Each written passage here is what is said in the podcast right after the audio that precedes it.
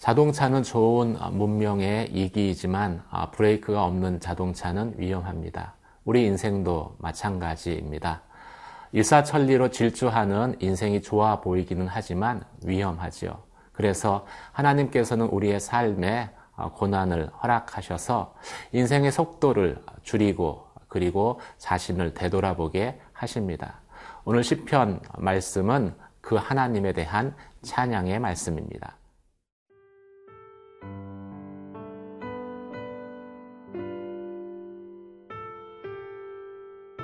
시편 육십육 편 팔 절에서 이십 절 말씀입니다.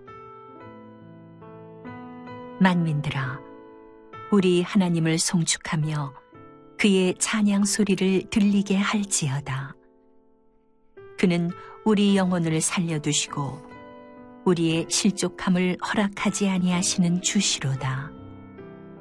하나님이여, 주께서 우리를 시험하시되 우리를 단련하시기를 은을 단련함같이 하셨으며, 우리를 끌어 그물에 걸리게 하시며 어려운 짐을 우리 허리에 메어두셨으며 사람들이 우리 머리를 타고 가게 하셨나이다. 우리가 불과 물을 통과하였더니 주께서 우리를 끌어내사 풍부한 곳에 들이셨나이다. 내가 번제물을 가지고 주의 집에 들어가서 나의 서원을 주께 갚으리니, 이는 내 입술이 낸 것이요 내 환난 때에 내 입이 말한 것이니이다. 내가 순양의 향기와 함께 살진 것으로 주께 번제를 드리며 수소와 염소를 드리리이다. 셀라. 하나님을 두려워하는 너희들아, 다 와서 들으라. 하나님이 나의 영혼을 위하여 행하신 일을 내가 선포하리로다. 내가 나의 입으로 그에게 부르짖으며 나의 혀로 높이 찬송하였도다. 내가 나의 마음에 죄악을 품었더라면 주께서 듣지 아니하시리라. 그러나 하나님이 실로 들으셨으며 내 기도 소리에 귀를 기울이셨도다. 하나님을 찬송하리로다. 그가 내 기도를 물리치지 아니하시고 그의 인자하심을 내게서 거두지도 아니하셨도다. 시편 기자는 하나님을 우리를 시험하셔서 은처럼 단련하시는 분이다라고 고백하고 있습니다. 십 절 말씀 같이 보시겠습니다. 하나님이여, 주께서 우리를 시험하시되 우리를 단련하시기를 은을 단련함 같이 하셨으며. 여기서 사용된 단련이라는 단어는 그 광석을 재전할 때 쓰는 단어이죠. 은을 어떻게 재전하는 줄 아십니까? 먼저 은이 함유된 원석을 제전소에서 높은 열을 가해 용광로에서 녹이게 됩니다. 그러면 은은 녹아서 위에 뜨고, 그리고 그 원석에 있었던 불순물들은 무게 때문에 밑으로 가라앉죠. 그렇게 된 이후에 이 용광로 위에 있는 순수한 그 은을 이제 떠서 다른 용기로 옮깁니다. 아, 그리고 나서 이제 얼굴을 이렇게 그 용기 위에 비춰보면은 그 모양이 왜곡되지 않고, 어, 왜곡되지 않고 제대로 비치면은 불순물들이 완전히 빠진 그러한 순수한 은이 추출된 것으로 여깁니다. 우리의 삶에 하나님이 허락하시는 시험, 고난도 이와 같죠.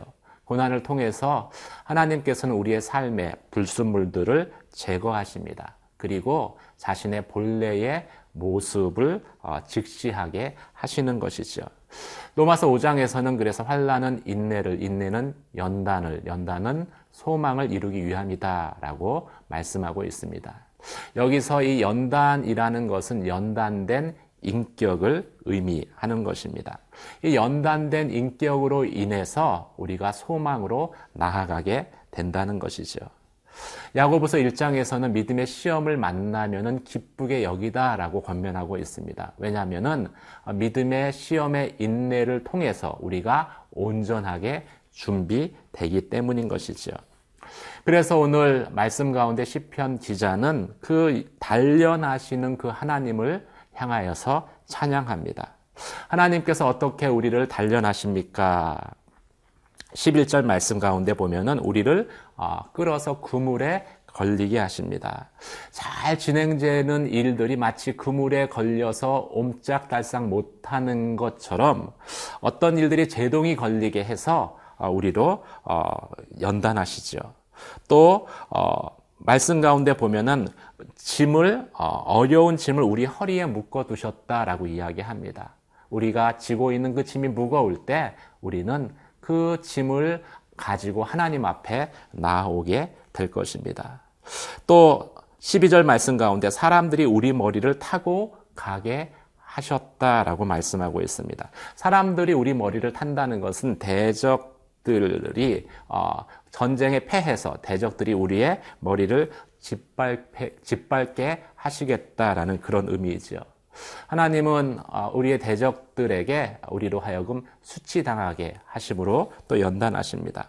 또 십이 절 말씀 가운데 보면은 우리로 물과 불을 통과하게 하셔서 연단하십니다. 내가 전혀 예상치 않았던 그런 일들을 당하게 하셔서 연단하시는 것이죠.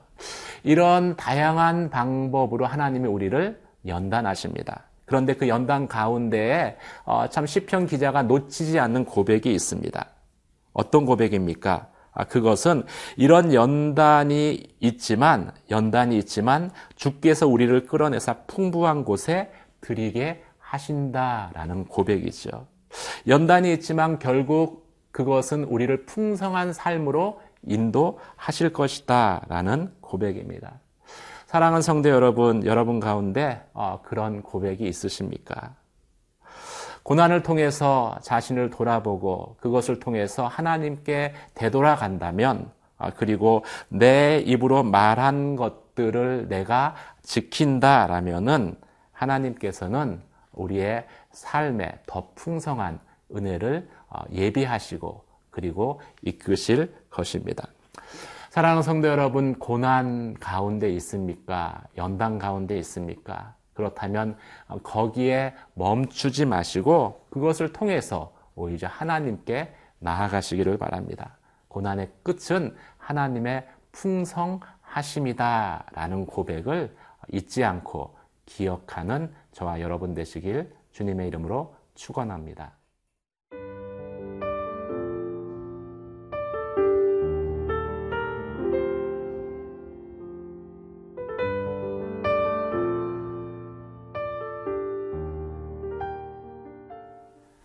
야곱은 자신의 딸 디나가 강간당하는 그 시련을 통해서 이십 년 전 돌베개에서 일어나 만났던 그 하나님께 드렸던 서원을 기억했습니다. 그리고 하나님께 나아가서 제사드리죠. 서원이라는 것은 결국 하나님께 드렸던 약속을 지키는 것이고 하나님께 다시 돌아가는 것입니다.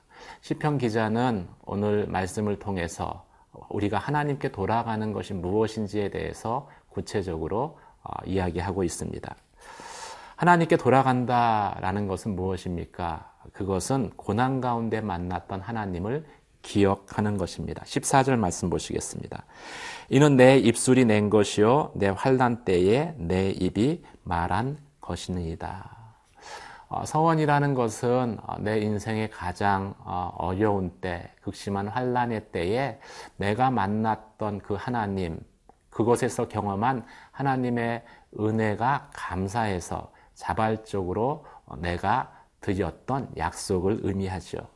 그래서 서원을 지킨다라는 것은 그 고난 가운데, 환난 가운데 만났던 그 하나님을 기억하는 것입니다. 많은 경우에는 고난의 때 만났던 그 하나님을 형편이 나아짐과 동시에 서서히 잊어버리기 시작합니다. 그래서 하나님은 우리의 삶에 때로는 고난을 시험을 허락하시고 그것을 통해서 다시 그 만났던 하나님께 돌아오게 하시는 것이죠. 또 십오 절 말씀 가운데 보면은 하나님께 돌아간다라는 것은 하나님 앞에 재물을 드리는 것을 의미했습니다. 순양의 향기와 함께 살찐 짐승을 바치고 순염소와 숫소를 드리는 것, 이것은 희생 제물을 드리는 것을 의미하죠.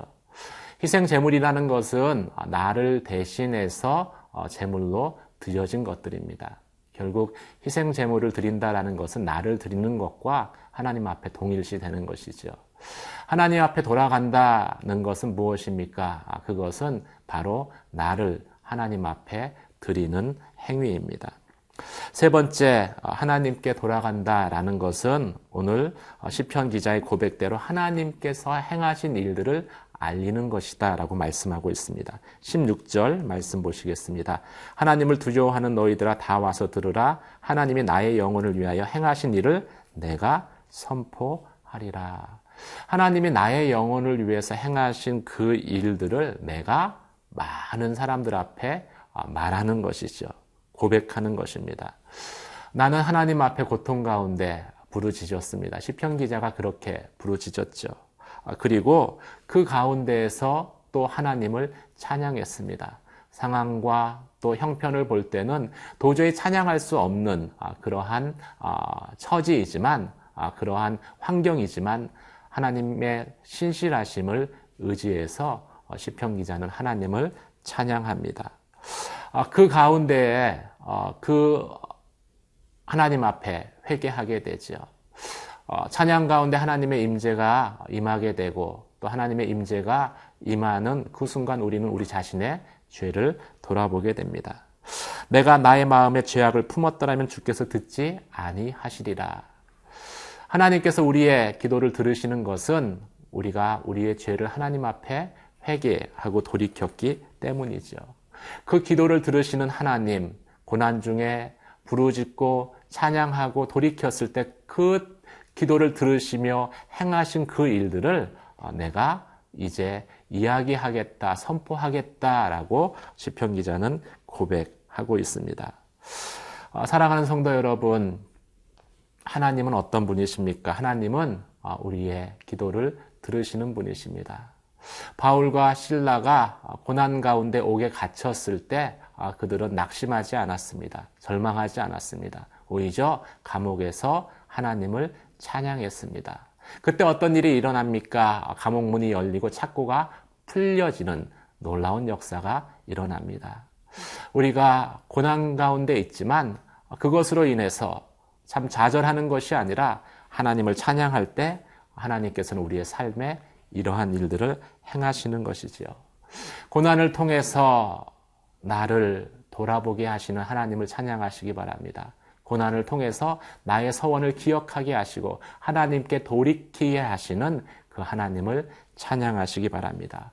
그럴 때 하나님은 나의 기도 가운데 응답하시며 더 풍성한 은혜 가운데 내 삶을 이끌어 주시는 분이시기 때문입니다. 기도하시겠습니다.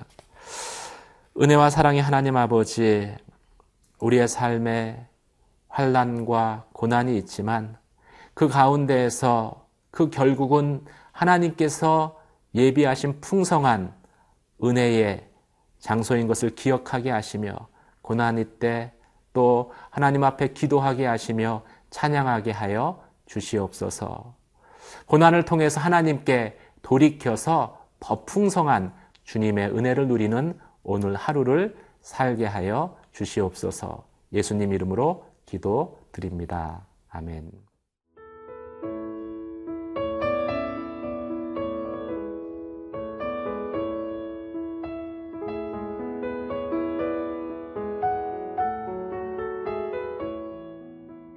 이 프로그램은 시청자 여러분의 소중한 후원으로 제작됩니다.